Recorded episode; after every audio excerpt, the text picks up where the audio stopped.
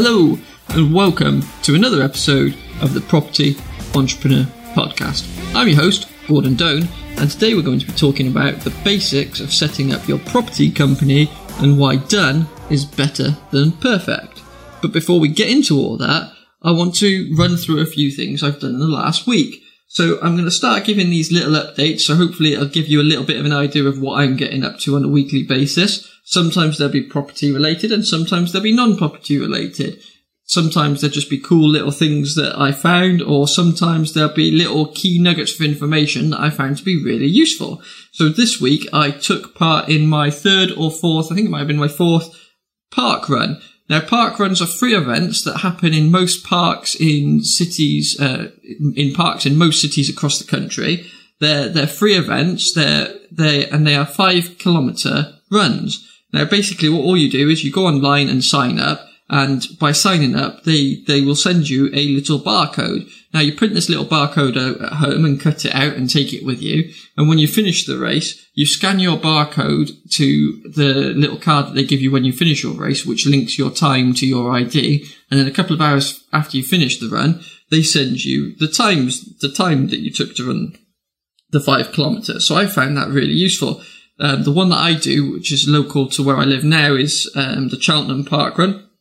There's there was over 500 people running uh, last weekend on on Saturday when I did that, and it's just a really good environment, a really positive, fun environment. So if you if you want to get a bit of movement into your life and you're not sure how to do it, and you think, or oh, you don't really want to run by yourself, or it's not for you, um, go and give this a try. Find one. There's bound to be one in a, a park near where you live and give it a go. So it's really friendly. It's super, super friendly. Anybody can take part and it's for people of all abilities. So some people walk the whole five kilometers. Some people absolutely sprint it who are much faster than me. And I admire those folks. And, and uh, like some people like me just do a, a gentle jog around the park. So I go with a couple of friends now and, and do that. And it's quite a nice social gathering. They're really friendly people and they've got marshals around the course, around the route um, cheering you on and, and giving you encouragement as you go along. And then, like I say, they, they email you your times at the end. And then the idea obviously is over time, hopefully you improve, improve your times if, if that's what you're after. So that's what I've been trying to do is slowly improve my times. And what I want to do is build up from a 5k run to a 10k run in, in over the next four or five months. So that's a, a really good way of doing that for me. And like I say, it's a really fun, friendly way of getting out out of the house and getting some exercise into your life without going to the gym. So give it a try and see what you think. The second thing I wanted to talk about quickly was the, um, I do a lot of cooking at home. I really enjoy cooking. Anybody who knows me, um, I enjoy cooking. I've probably got over a hundred cookbooks at home. I'm a, a, bit of a cookbook collector.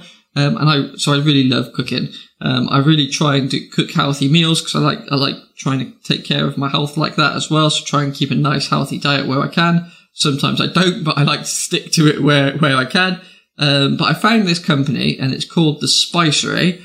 Um, and they've got some great cookbooks and some great, great spice kits. I'm not sponsored them by them or anything. It's just a, a little company that I found. I think they're based out of Bristol. Um, but they're, they're really good. So I've bought uh, a couple of their spice kits previously and I've given them away as presents a couple of times as well because they do like a, mon- a weekly or monthly spice delivery to your house where they send you the spices for a particular meal and you get that and you, all you have to do is buy the other ingredients and then they give you the recipe and you, and you follow that and cook it through and it cooks a delicious meal. So I bought a curry book with a set of four spices, and these four spices can be used to make um, all all the curries in, in the recipe book and there's I think there's over 80, 80 recipes there in the cookbook, and they're really really good. So um, I cook cook that for quite a few people if they come over. My parents always get a curry when they come over to visit because they like that. It's nice and easy, quick to do. It take, usually takes about an hour to cook a really good curry, um, including the rice and mango chutney or something. If you're cooking that from scratch as well, it can all be done within the hour usually.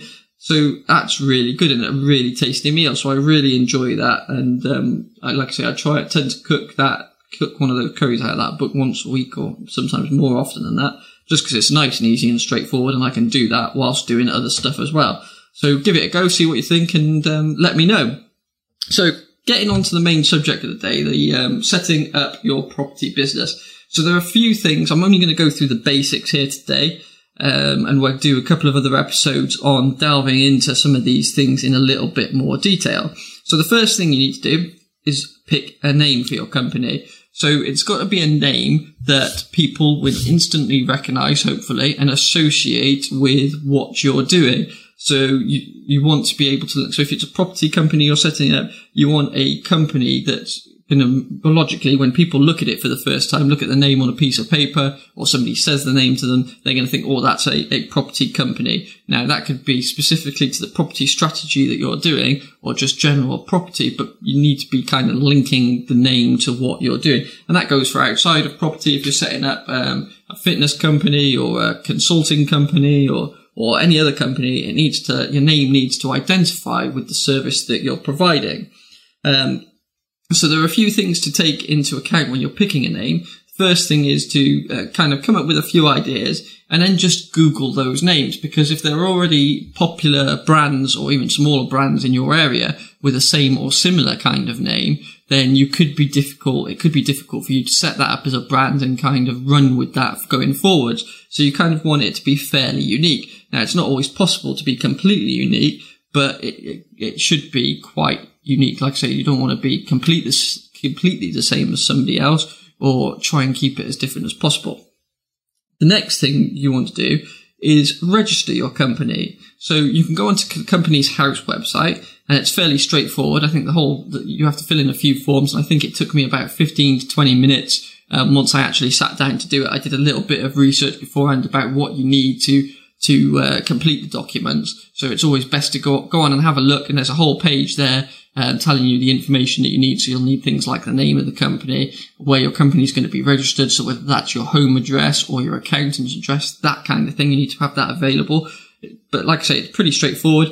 Fill in that details and then they'll send you a little email confirmation and then uh, in, uh, at some point in the future. I think mine took about a week and a half to turn up, something like that. You'll get the official paperwork through in the post. So I'll go into that in a bit more detail in a future episode and I'll actually do a step by step run through of the, the uh, information you need to put in on the website. I'll do, maybe I'll do a little video as well as I go through that and uh, show people how to do that. And we'll go through the different types of company as well. So if because if you're doing, depending on what type of business setup uh, you're setting up, you'll need to have a different kind of business. So always do a little bit of research before you do that. So you've got a good idea. If you're struggling to work it out, like I say, the Companies House website has some really good uh, information on there. If not, talk to somebody you know. If they've, if you know somebody who's set up their business, their own business already, have a word with them, see what they think. They can usually give you a bit of advice. And if not, your accountant or somebody like that should be able to give you a little bit of a hand, uh, a little bit of idea of what type of company you need. The next thing to think of, uh, or to do, in fact, is to get a website set up. Now, depending on what type of business, again, depends on what type of website you need, but it doesn't need to be an overly complex website no matter what you're doing. It needs to be nice and straightforward. People need to be able to access it easily. It needs to lay out what services you provide and the costs um, potentially for those services as well. Um, your contact details obviously need to be on there. How people can interact with your company. So whether you want people to email you or phone you or whether people can interact with you on social media, that kind of thing. The website is the kind of showcase for your business. So make it as smart as possible. Get it, get it going. Um, again, get some friends to give you some feedback on it once, once you've got it up and running. And then once you've had some customers use it, get them to give you some feedback as well. That's always really useful. Um, and, and there's no reason why you can't tweak that website as you go along. So when you first start, you might have one design and then as you progress and ch- change and grow your services, your website should grow and change with your business as well. So it's important to keep that all up to date. So those are the three things that I think are really key to, uh, to remember when you're setting up the business. Um, like I said, that's just the pure basics, and we'll go into some more of the um, more advanced stuff in another episode. And we'll go into some of those, like um, I'll do a specific episode around designing your website for property and for other businesses as well. Just give you some ideas that I've picked up along the way, talking to different folks that, that have websites. And also, uh, I'll do an episode on how to register your company and do a step by step walkthrough on that process as well. So that should be nice and easy. So that's so the three things there was pick pick your name, register your, your company, and then design a website and publish the website. So the second thing I wanted to talk to you about today is why done is better than perfect. So I used to be accused of being a bit of a perfectionist, which in reality just meant I was slow at doing things. So when I was doing things, I'd do them, I'd, I'd want to dot all the I's and cross all the T's before I kind of let the project go or, or, or pushed it out into the world or whatever. Um, so that just led to me being really slow at at delivering things or really nervous about launching new things, talking to people about new ideas, because I always wanted to have in my head the perfect answer for people. So I wouldn't want to suggest something to anybody if I couldn't give them 100% of what they needed, which meant that I just wasn't talking to people about ideas that I had. I wasn't um, getting work done as quick as I might do. And you know, sometimes people just don't need 100% uh, a gold plated solution, so to speak. They just need the bronze plated solution. So it's, it's important to learn to, to sometimes just get things out. And there's nothing wrong with being a perfectionist. It's just that it slows you down a bit. So get on with stuff and get, get it delivered and then work to improve it afterwards. So uh, there's a quote I've got from Sheryl Sandberg and she says, a done something is better than a perfect nothing, which I think, which I think illustrates the point really good. I think it's really nice to say, you know, something that gets done is a million times better than something that's perfect but never gets delivered. And, she also goes on to say after that, aiming, perf- aiming for perfection causes frustration at best and paralyzes at worst. So, you know, at best, it's going to frustrate you because you're always slow getting things done. People are working faster than you. You can see others making progress faster. Now, you might have a much better product at the end of it, but you've maybe missed the opportunity. Um, one of the things Eric Thomas says is you need to take, uh, take advantage of the opportunity in the lifetime of the opportunity, which I think is a really important thing to remember as you're going through. So don't delay things because you're just trying to get it completely perfect. A good example of this is this podcast. So one of the things I was keen on doing was getting this podcast launched as quick as I possibly could so that I could start getting information out there to people and just and get into the habit of delivering the podcast on a weekly basis. Now it needed a whole set of things to go along with this podcast. So they needed a website. It needed to be put out onto iTunes and, and uh, Stitcher and those other podcast platforms.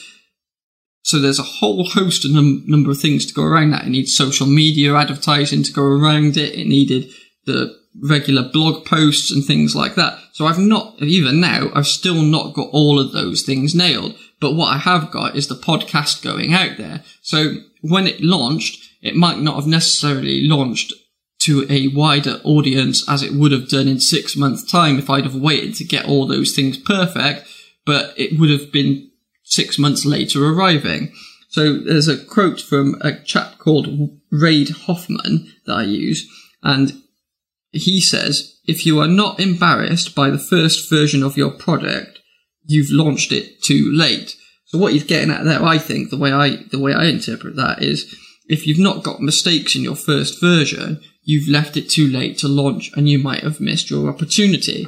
So although the pod, podcast audiences are always going to be there and, and that, you know, if I'd have launched six months later, like, like I said, I probably would have had a wider audience to start with, but it wouldn't have been out there in the world. It wouldn't have been able to help people or hopefully help people. It wouldn't have been getting my message out there sooner.